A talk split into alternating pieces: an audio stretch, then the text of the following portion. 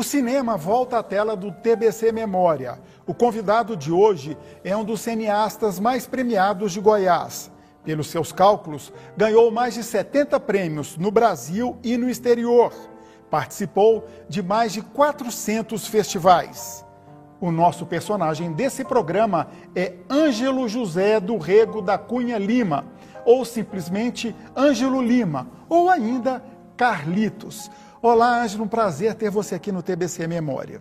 Prazer todo nosso e vamos colocar nossas memórias para fora um pouco e conversar. Perfeitamente. Ângelo Lima nasceu em Recife, Pernambuco. Ainda garoto, se mudou para Goiânia. O seu amor pelo cinema vem desde cedo. Na adolescência, fundou um cineclube. Aos 16 anos, produziu o seu primeiro curta-metragem, Som é Meu, Sol é Seu, que participou do Festival de Cinema JB Mesbla. De lá para cá, foram muitos festivais e prêmios. Biografias e temas polêmicos, como o um acidente com o Césio 137, são marcas de sua carreira. E o fôlego de Ângelo parece não ter fim. Só este ano lançou mais dois filmes que também serão tema de nossa conversa.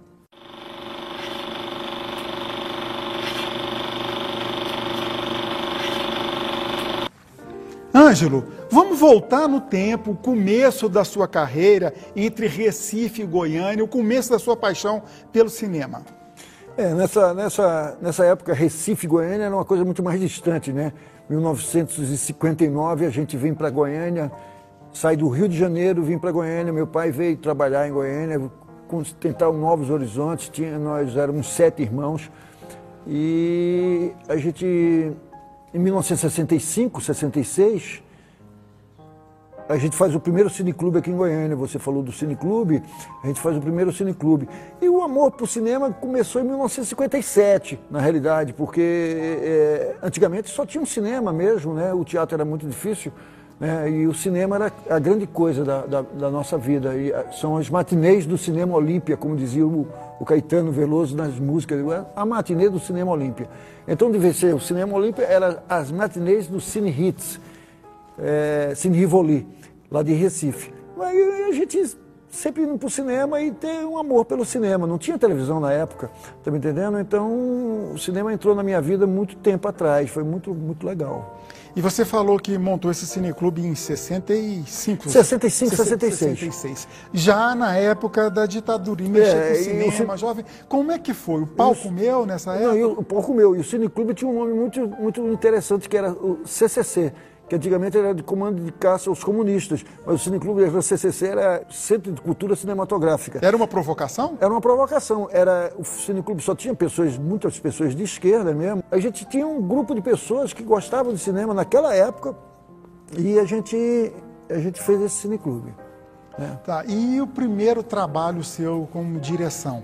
Em, 60, em 69 anos, eu chego a Recife, 68 eu chego a Recife, saio de Goiânia, sou preso saio de Goiânia. Preso por quê? Preso político e saio de Goiânia e líder estudantil, eh, fazia, fazia parte do Liceu de Goiânia. O Liceu de Goiânia era uma efervescência política muito grande. Eu saio de Goiânia e, e saio de um festival de cinema lá de Brasília e pego um ônibus chamado Princesa do Agreste e vou até Campina Grande. Na Paraíba? Na Paraíba. Eram dois dias e meio, três dias de viagem, sem nenhum documento. Incrível, porque sem nenhum documento no bolso. Era sem lenço e sem documento. Nada Como já dizia bolso, Caetano Veloso. Nada no bolso ou na mão. Então a gente foi, chegou na Paraíba, eu fui para casa, é, para Recife, para casa da minha avó. E minha tia sabia que eu gostava muito de cinema. A gente foi para um lugar chamado Brejo da Madre de Deus para fazer, para ver um, uma grande produção de cinema que era o Alto da Compadecida de Jonas, Jonas Duarte, um Jonas Bloch, uma coisa assim, Jorge Jonas, um, um cineasta. Com, era, por sinal, era com Regina Duarte, eu acho, se não me falta a memória. Então, na, na, aí eu, eu vi o Festival de Cinema Mesbla, né, em 69, e aí eu fiz o meu primeiro curtinho em 16 milímetros, não tinha Super 8, não tinha VT, não tinha nada, era 16 milímetros arrumei uma, uma câmera emprestada de um amigo meu, do Carlos Cordeiro, que era, trabalhava no departamento de estrada de rodagens.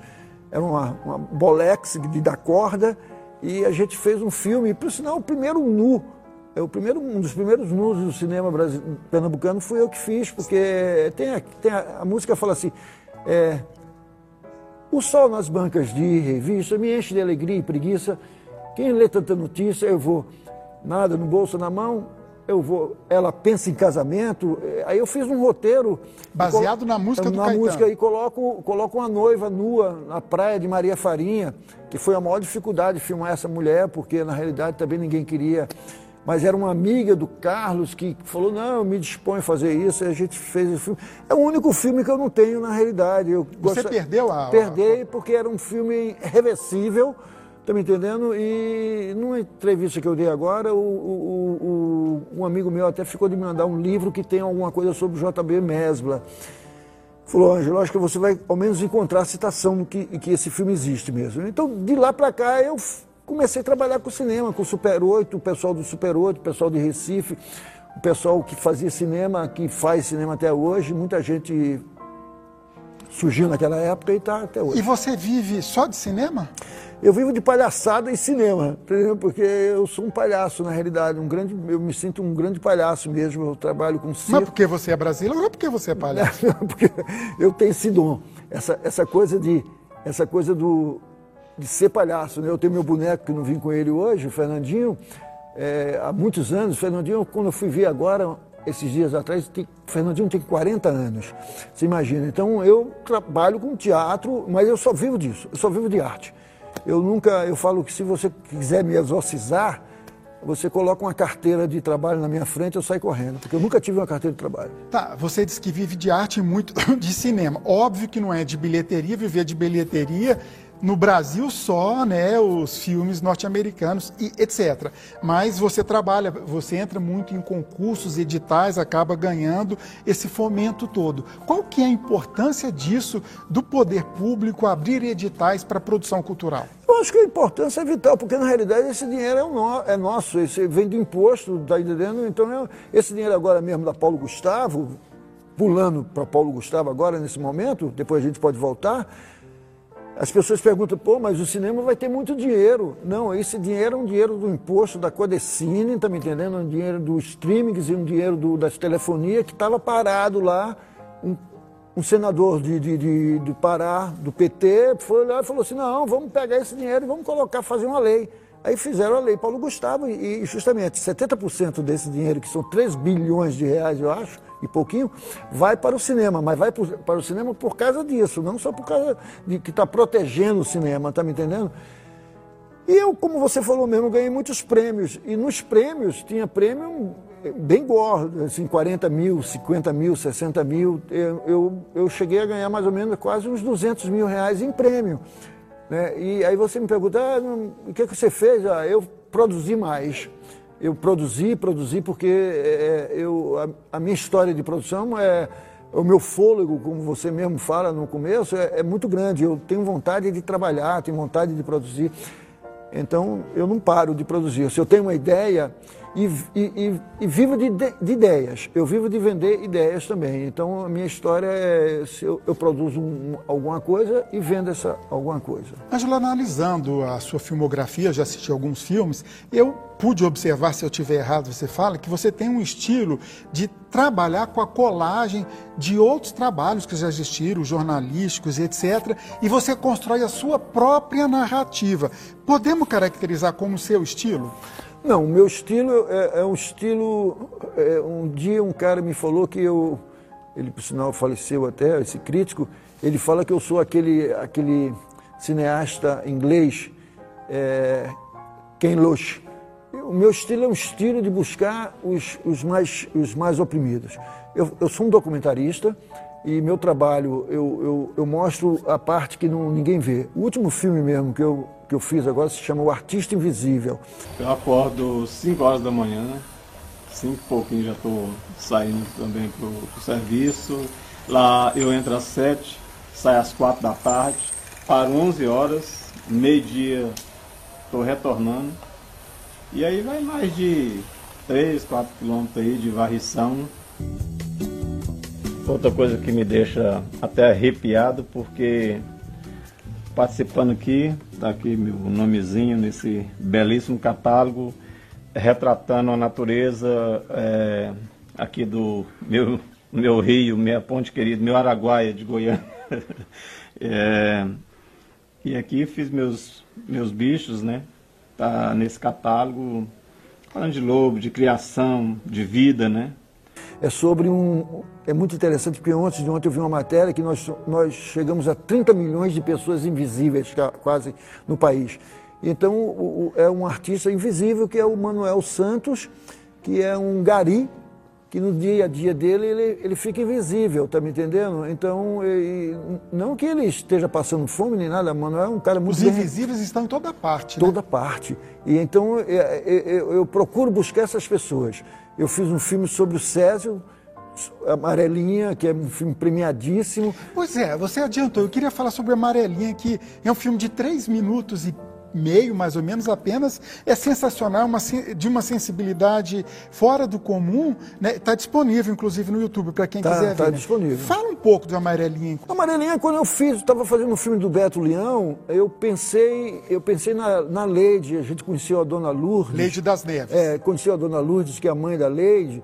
E foi um momento muito forte no filme, porque todo mundo chorou no depoimento da Dona Lourdes, inclusive ela.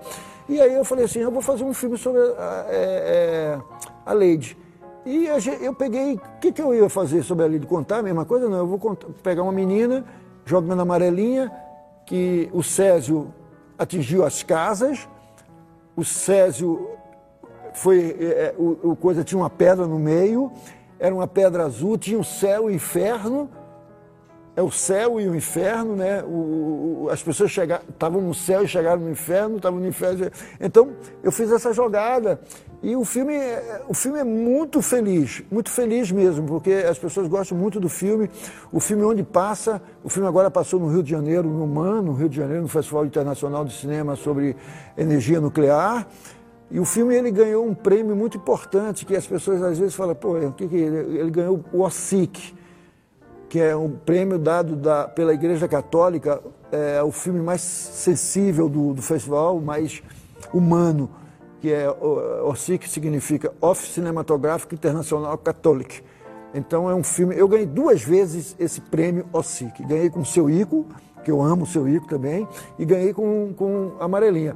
E Amarelinha é um filme muito, muito, muito forte. O Amarelinha, uma vez eu fui passar Amarelinha, contando rapidamente, eu fui passar Amarelinha num lançamento de um cineclube, de uma casa da Cara Vídeos. Quando acabei de passar o filme, chegou uma menina de sete anos de idade e falou assim: Será que você me dá um DVD para eu, eu, mim? Falei, mas para que você quer esse DVD? Ele falou assim, para passar para meus amigos do colégio. Então, Amarelinho é um filme que toca na alma das pessoas, não tenha dúvida.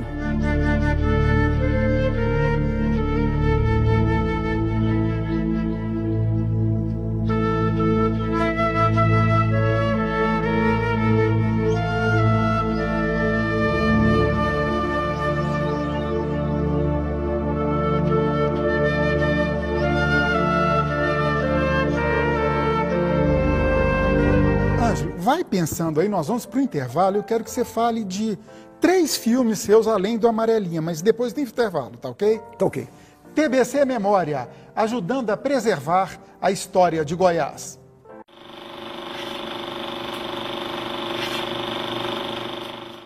Quando assumi a prefeitura em Aparecida de Goiânia, eram um pouco mais de 35 mil empresas.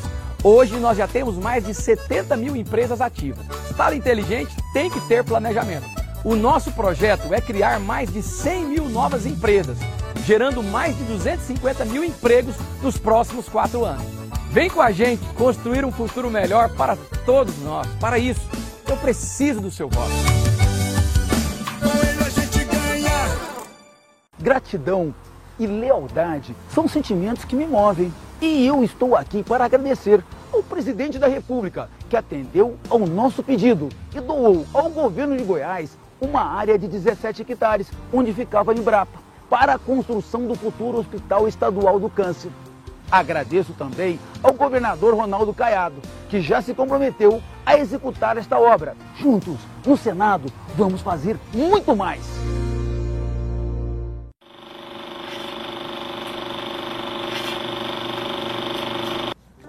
O TBC Memória recebe hoje o premiadíssimo cineasta goiano Ângelo Lima. Antes do intervalo, eu pedi para ele exercitar a memória e lembrar de três filmes dele que ele gostaria de falar. Deu para pensar já, Ângelo? Tranquilo. Tem, tem, eu, eu, eu, gosto muito do meu cinema. Primeiro que eu, como eu falei é, atrás, eu, eu gosto muito do meu cinema porque meu cinema é, fala sobre um homem, sobre as pessoas, sobre os problemas das pessoas. Tem um filme que eu fiz, que eu estava no Ceará e eu fiquei sabendo, dei uma, recebi uma notícia que um ataque de tubarão tinha comido metade de uma perna de uma pessoa. Aliás, tubarão não come, não come a carne humana. Eu descobri depois que o tubarão não come a carne humana. Aí eu liguei para Recife, um amigo meu, eu falei, olha, velho, estou descendo para aí, vamos fazer um filme sobre esses ataques de tubarão que está acontecendo em Recife. Aí fiz um filme que é, se chama Próxima Mordida, que ganhou um prêmio em São Petersburgo, na Rússia. Está me entendendo? É, São Petersburgo é uma das cidades mais importantes da, do mundo. Culturalmente é a cidade. Um dos de, museus mais importantes. Mais importante, é uma cidade que tinha um festival. Eu mandei esse filme para lá, né? E por sinal, o Alexandre, que trabalha aqui com vocês, o russo, ele, ele a gente telefonou para lá e os caras pô, ficaram muito contentes de que a gente. Então é um filme que eu gosto muito, porque é um filme que eu toquei numa, numa, ferida muito forte. Quando vem em cardume, vem na faixa de 25, 15 peixes de uma vez só. Tá entendendo? E ataca o banhista e os ataques são fulminantes, geralmente com morte.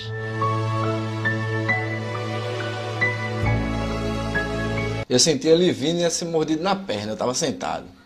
Aí eu deitei, porque o bicho é grande. Só senti ele vir e ele veio feito uma bala, mas eu senti rápido e deitei. Passou por baixo, voltou, já voltou virado e deu essa mordida aqui. Inclusive até ali naquele pontal, você pode olhar aquele pontal ali, ó, que eu estou mostrando lá, aquele pontal onde tem aqueles prédios ali, certo? Houve já caso lá de nós ter surfando na praia é, dos Abreus ali, tá entendendo? Nos Abreus o cara tem os dois braços amputados, as pernas pelos tubarões. Esse filme tem um, uma visualização no YouTube fantástica, tem mais de que 40 mil visualizações.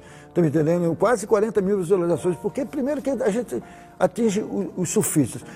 Tem seu Ico, né? É, é, é, tem o um filme sobre seu Ico, que eu. Nossa, seu Ico é uma coisa assim que ela, ela abriu as portas para mim, né? Seu Ico me deu uma lição de vida. Seu Ico sempre, entendeu? Eu fui assistir novamente, depois de muito tempo eu não tinha assistido mais seu Ico, fui assistir e a gente ri, e a gente fica emocionado, e a gente curte, e a gente aprende.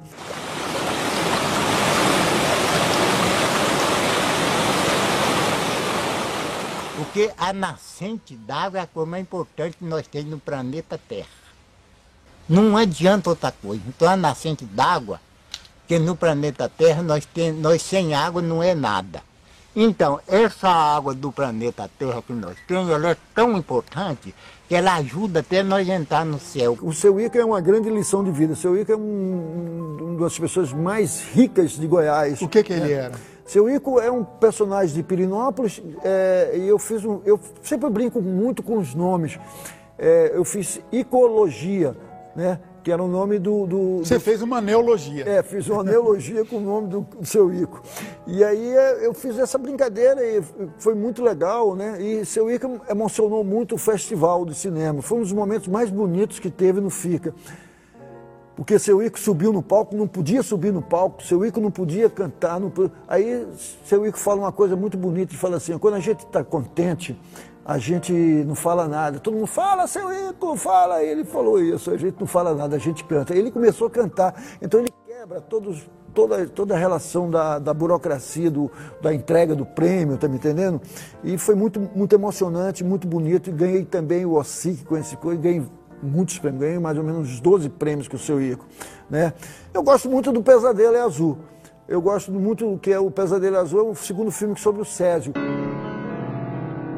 E naquele dia me mostrou aquele material que estava ali na sala, era, parecia uma marmita, parecia um queijo, né? tinha um formato de queijo, a gente colocou o apelido nele de, de marmita. A gente pegou, pôs no colo, foi pesado, pesava 20, 22 ou 26 quilos. É, um negócio aqui é bom demais, tem brilho que parece...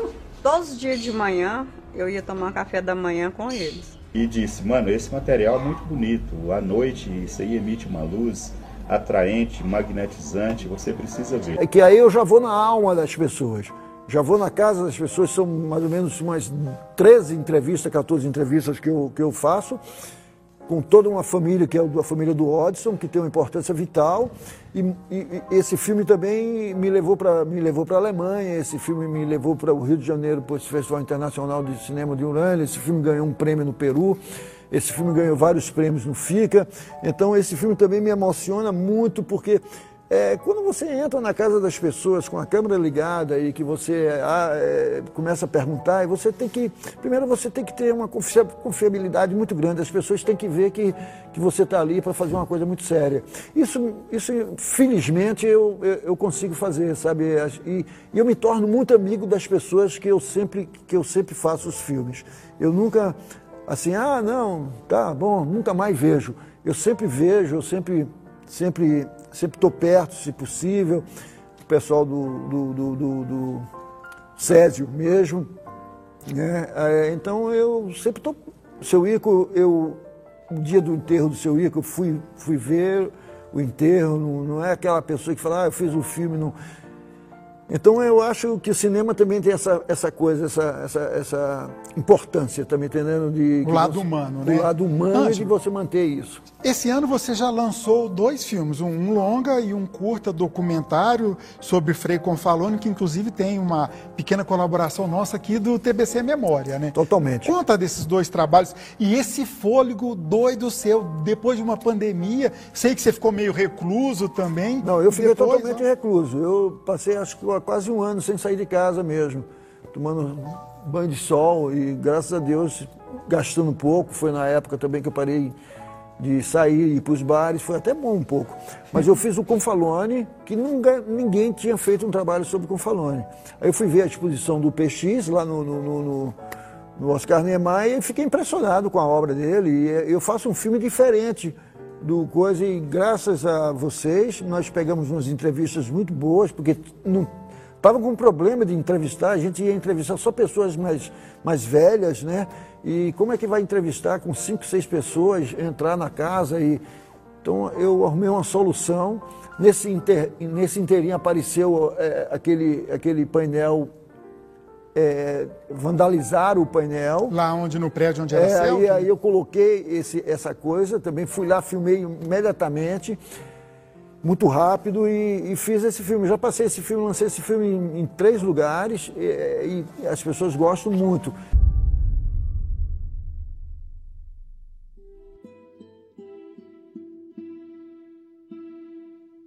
O já chegou com uma bagagem acadêmica aqui muito boa. Não estou falando acadêmica de pintor acadêmico, estou falando de academia, de, de, de, tinha toda uma formação já, entendeu? é o nosso precursor, né? Ele foi o primeiro pintor a chegar aqui em Goiás. Trouxe uma linguagem para cá muito importante que ainda precisa ser decifrada, né? E um outro foi um filme que eu fiz sobre meu trabalho, porque eu sempre achei que meu trabalho é, valia, valia a pena fazer alguma coisa. Tá entendendo? Assim, aí eu chamei meu filho, que é, faz cinema em Recife. Qual é o nome do seu filho? Júlio Pereira. Ele fez cinema em Recife e eu falei, filho, vamos fazer um, um roteiro aqui, vamos fazer um filme longo sobre o meu trabalho. Que é uma dificuldade, porque é um material muito grande, tá me entendendo? É, é, material de televisão, material de, de arquivo, filmes, tem mais de que quase 40 filmes, então para escolher cenas de filme, para escolher as coisas, para escolher os amigos que vai falar sobre o meu trabalho. Então fica muito difícil, mas Ficou legal, eu gosto do filme, eu tenho algumas restrições, mas a gente vai fazer um reajuste na. na é, é, sempre assim, a gente vai fazer um reajuste na, na segunda edição. Mas eu acho que valeu a pena. E estou tô, tô, tô terminando um filme sobre o carnaval, um filme que eu comecei em 2015, e, e, e passou um, um, projeto meu do Kinema, que é um filme sobre os projecionistas de cinema que perderam seus empregos. Hoje não, não existe mais projecionista quase. Não existe mais aquele glamour de pegar aquele, aquela. O rolão de o filme. O rolão, né? colocar, esperar, o rolão parte. Então eu estou fazendo um filme sobre esse pessoal. Ângelo, temos que falar ainda desse cara que está aí na sua camiseta. Carlitos Charlie Chaplin ou simplesmente Carlitos. Você sabia ou se lembra que eu comecei no esporte aqui na TV Brasil Central e a minha primeira entrevista no jornalismo foi entrevistando esse cara aí, ou melhor, quem está vestindo a camisa. Você como Carlitos. Isso surgiu quando essa ideia surgiu de Carlitos? Porque eu não vou contar quando foi a entrevista para não entregar a gente. É, essa ideia surgiu no, em Brasília em 78. É, 78, eu morava numa comunidade, uma pessoa, a Garci, que casado com o Dilon. O Dilon Camargo, é, né? que a gente morava todo mundo junto, muita gente morava nessa comunidade. E ela saiu, ela saiu e ela olhou para mim e falou: Pô, Anjo, mas como você parece o Carlitos? Pronto. Aí eu falei: Será que eu pareço mesmo? Aí fui ver, pareço. Aí fiquei falei: Eu pareço um pouco, eu vou me vestir de Carlitos. Eu me vesti de Carlitos, né? E logo depois um amigo meu já me chamou para fazer um, um, trabalho, um filme que se chama. Foi o primeiro filme meu que eu fiz como Carlitos, que se chama Censura Livre, que virou um grande clássico do cinema Super 8 se você colocar num coisa, Censura Livre, que é um filme que, que previu tudo o que está acontecendo aí, que são as, as transformações das casas de cinema, das, da, das salas de cinema em supermercado, igreja e outras coisas mais. E, un... e ele, no filme ele fala que o único personagem que restará do cinema é o Carlitos, não tenha dúvida. O Carlitos ele é um personagem que me segue a eu fiz Carlitos durante 27 anos. Né? Eu fiz muita coisa com Fez, Carlitos. não faz mais? Não faço mais Carlitos, né? Porque eu tô com 70 anos de idade, a minha, minha vida é, mudou, a agilidade muda. Mas eu tenho um boneco que, que eu ando com ele, que é o Fernandinho, que é a cara do Carlitos, que tem há 40 anos, o cara fez porque eu fazia o Carlitos, ele fez um boneco que é ventríloco, que é uma arte muito difícil também, e eu brinco um pouco com essa arte para até me deixar um pouco mais vivo também, entendendo? No, no sentido da, da, da, do bonequeiro, do brincalhão, do, sabe, do brincante, como eles falam, sabe? Porque você não pode perder esse. Você não pode perder esse, esse fio, né? esse fio da meada, porque assim você com todas essas loucuras que estão por aí, que nós não vamos entrar nesse, nessas questões, mas se a gente perder esse fio da meada, a gente morre. Ângelo, nosso tempo acabou. Agradeço muito a sua participação. Eu teria tema aqui para falar mais dois programas. Muito obrigado e parabéns pela sua obra. Muito obrigado pelo espaço sempre e vamos em frente, porque fazer arte é difícil, mas não é impossível. TBC Memória, ajudando a preservar a nossa história.